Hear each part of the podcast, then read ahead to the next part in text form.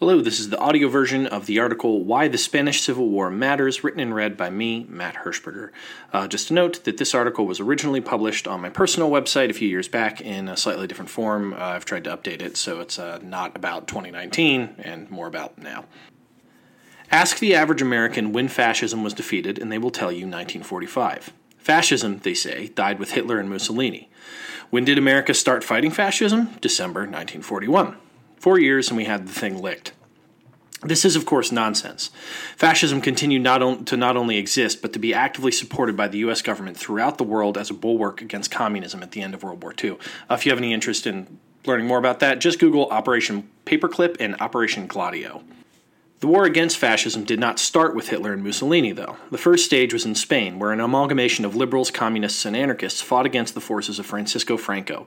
3,000 Americans, known as the Abraham Lincoln Brigades, went to Spain in 1936 to fight Franco, the general who was attempting to overthrow Spain's democratically elect- elected republic. They fought Franco, who had the fury of the German and Italian military behind him, as Hitler and Mussolini saw this as an ideal spot to test out their war machine, with zero support from the government of the United States, which had decided to stay neutral. About a third of them died. Those who returned were considered heroes for a few brief years until the Red Scares of the 1950s started up, and then they were labeled as, quote, premature anti fascists.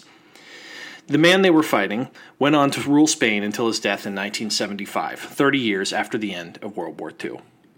While the Republicans, the broad name for the anti fascist side in the war, eventually lost to Franco, the fight itself has left a massive impression on American culture. Some of the greatest works of art in the past century have been centered around or have referenced the war. Hemingway's For Whom the Bell Tolls, George Orwell's Homage to Catalonia, not to mention Animal Farm in 1984, Picasso's Guernica, the 1942 classic movie Casablanca, the 2006 classic Pan's Labyrinth, and Carlos Ruiz Zafon's beautiful Gothic novel The Shadow of the Wind all revolve around the good fight. In a time of resurgent fascism, and when anti fascism has again become a slur, it seems appropriate to look back at some of the great works that came from this honorable, doomed fight.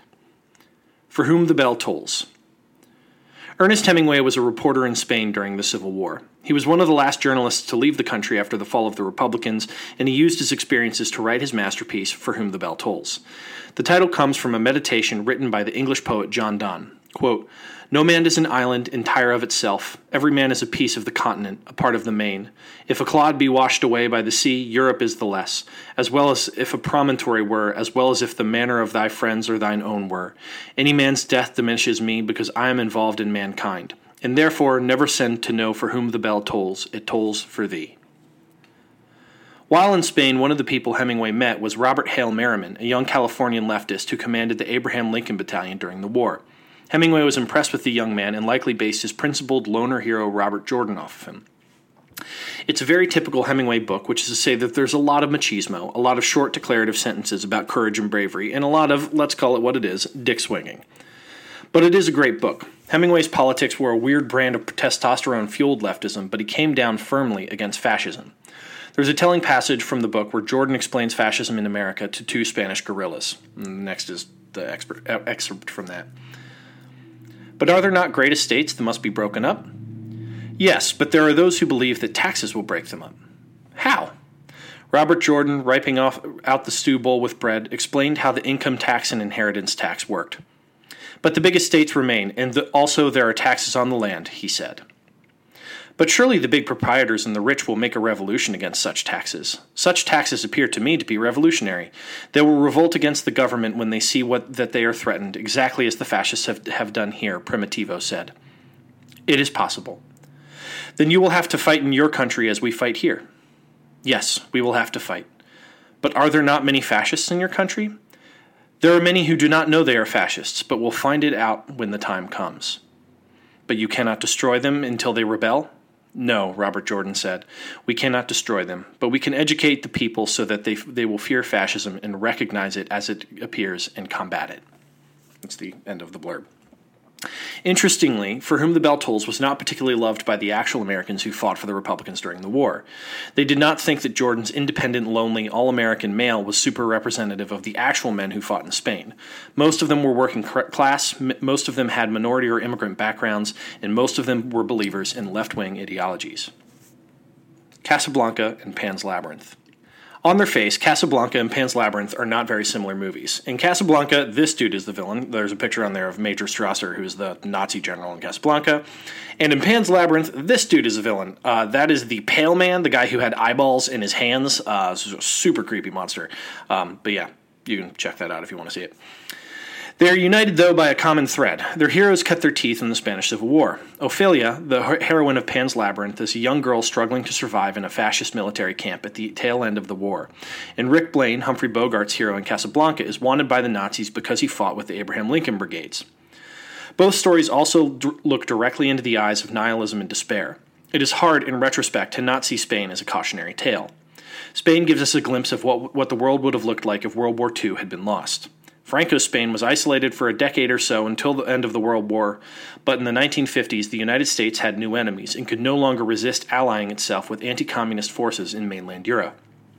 Europe, excuse me. In part, this is why the fascists were able to stay in power for decades. When democracy was finally restored to, the, to Spain in the 70s, Franco's men were granted amnesty and many continued to work in the government. The Basque and Catalonian separatist movements, still very much in the news today, got their start as leftist separatist movements during the Franco era. Spain, then, is a country that we failed, and this hurt was still fresh in the early 40s. Casablanca's Rick is depicted, when we meet him, as a wounded idealist who has lost wars and the love of his life and has sunk into a sort of self centered nihilism. I stick my neck out for nobody, he says. But as the other characters point out to him, this was not always the case, pointing out that he has the bona, the bona fides as a selfless freedom fighter. In the movie, the character Captain Renault says to him, In 1935, you ran guns to Ethiopia. In 1936, you fought in Spain on the Loyalist side. And Rick says, I got p- well paid for it on both occasions. And Renault says, The winning side would have paid you much better. Rick's nihilism over the course of the movie is revealed to be a facade that Rick adopted out of necessity after the heartbreak of losing so much. The movie itself, released in 1942, was something of a call to arms for Americans in the early days of the war, long before it was clear that the Allies would triumph. Many Americans had, until just recently, been broadly in support of the European fascists. Their non interventionist motto, America First, has since been reused in the 45th American president's inauguration speech. At the end, and this is a spoiler, but honest to God, if you haven't seen Casablanca yet, what the fuck are you doing with your life? Rick foregoes his own personal happiness in the cause of fighting back against the Nazis. Selfishness in 1942 was a luxury the world could no longer afford. Pan's Labyrinth is somehow even darker. Ophelia is the daughter of a fascist captain's new wife. The captain is tasked with rooting out and murdering the last surviving members of the Republican resistance. Ophelia's mother is pregnant and can't take care of her, so she's surrounded at all times by soldiers in truly horrific brutality. She also happens to be surrounded by some ge- some genuinely horrifying actual monsters and find that she has to overcome a set of fairy tale like tasks to survive. I don't want to spoil the movie because it's literally the best movie I've ever seen, and I still cry like a goddamn child every time I watch it. But it is through Ophelia, the weakest, most marginalized person on the military compound, that some form of hope is able to arise. It is perhaps best summed up by the modern writer Rebecca Solnit in her book Hope in the Dark. The quote is the grounds for hope are in the shadows, and the people who are inventing the world while no one looks, who themselves don't know yet whether they will have any effect, in the people you have not heard of yet who will become the next Cesar Chavez, the next Noam Chomsky, the next Cindy Sheehan, or become something you cannot yet imagine. In this epic struggle between light and dark, it's the dark side, that of the anonymous, the unseen, the officially powerless, the visionaries and subversives in the shadow, that we must hope for. Homage to Catalonia by George Orwell. George Orwell is best known for his books Animal Farm and 1984. When I was in school, the books were taught as if they were cautionary tales about the dangers of communism. But in reality, Orwell himself was a socialist. In the late 30s, while working as a reporter, he decided to go to Spain to try and write a few articles about the good fight, as it was called. When he got there, he changed his mind and enlisted in POUM, a communist sect within the Republican Army. During the fighting, Orwell was, Orwell was shot in the throat by a fascist sniper. No one I met at the time, he wrote, doctors, nurses, practicantes, or fellow part- patients, failed to assure me that a man who is hit through the neck and survives is the luckiest creature alive. I could not help thinking that it would be luckier to not have been hit at all. His throat injury meant that he had to be moved back from the front to Barcelona. In any war, there are uncomfortable unions. Groups of people in allied forces who do not particularly agree with each other, but whom are committed to fighting a common energy, enemy. In Spain, the Republican side, side was a wildly diverse hodgepodge of leftist and liberal ideologies. There were the people who wanted to create autonomous democratic governments for their home regions the Basques, the Catalonians, the Galicians. There were Democrats, there were anarchists, and there were communists. The communists alone had a handful of splinter groups Stalinists, Trotskyists, Democratic Socialists, and trade unionists.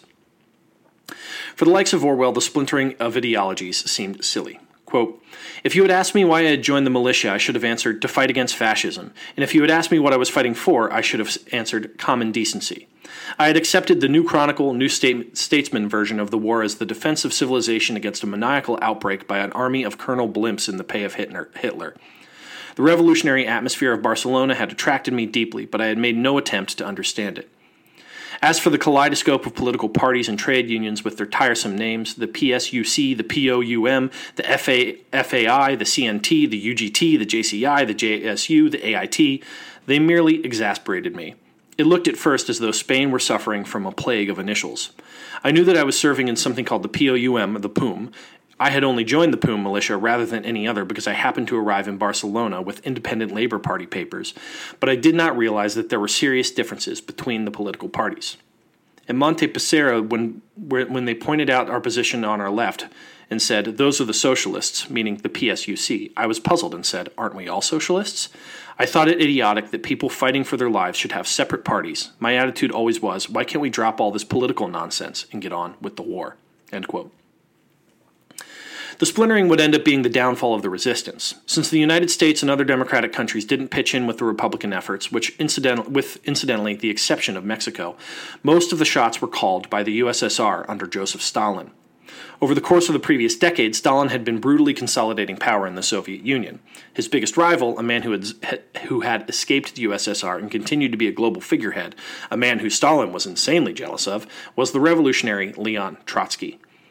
Stalin, in consolidating his power, had encouraged the idea in the USSR that there were subversive capitalist enemies everywhere, and that Trotsky was their ringleader, and that all of the, his revolutionary achievements were actually part of a sinister plot.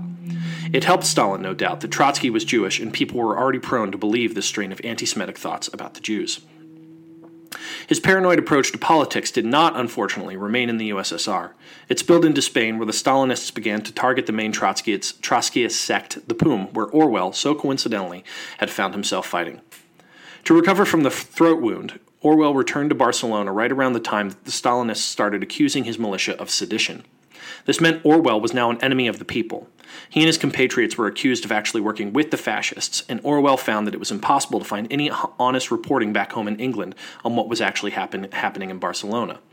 The Daily Mail, he wrote of the infamous right wing shitrag, amid the cheers of the Catholic clergy, was able to represent Franco as a patriot delivering his country from a horde of fiendish Reds. But the left wing news, the left wing papers were just as willing to lie. The New Statesman, Orwell mentions, was treating us to tales of fascist barricades made of the bodies of living children, which is a most unhandy thing to make barricades with. One of the dreariest effects of this war, he wrote, has been to teach me that the left wing press is every bit as spurious and dishonest as, as that of the right. He'd noticed while at the front lines that he never seemed to be able to find the reporters who were writing about all these atrocities. Perhaps when the next great war comes, he said, we may see that sight unprecedented in all of history a jingo with a bullet hole in him. This lack of commitment to truth meant that when Stalin turned his sights on all of the other left wing militias, the mere concept of truth had been so diluted that it was impossible to reliably refute a false claim. The only newspaper that reliably told the truth in his home country, Orwell found, was the Manchester Guardian, which is still in print today as The Guardian. But how could everyone else know that? They hadn't been at the front. It was easier and more comfortable to just believe the conspiracies. In a final horrific act of self destruction, the Stalinists attacked all of the disloyal members of the coalition and effectively destroyed any final chance of resistance against Franco and the fascists. Orwell himself fled the country. A year after the Civil War ended in 1939, Stalin signed the Nazi Soviet Non Aggression Pact, effectively letting the Nazis turn their eyes from Russia and towards the rest of Europe. Orwell maintained his leftism for the rest of his life. He actually says in homage that he personally liked the anarchists more than the Trotskyists, but his later books were echoes of Catalonia, of what happens when lies are given the same value as truth, and what horrible hellscape awaits us when people, who are all broadly who are all broadly have the same interest at heart, allow themselves to be divided.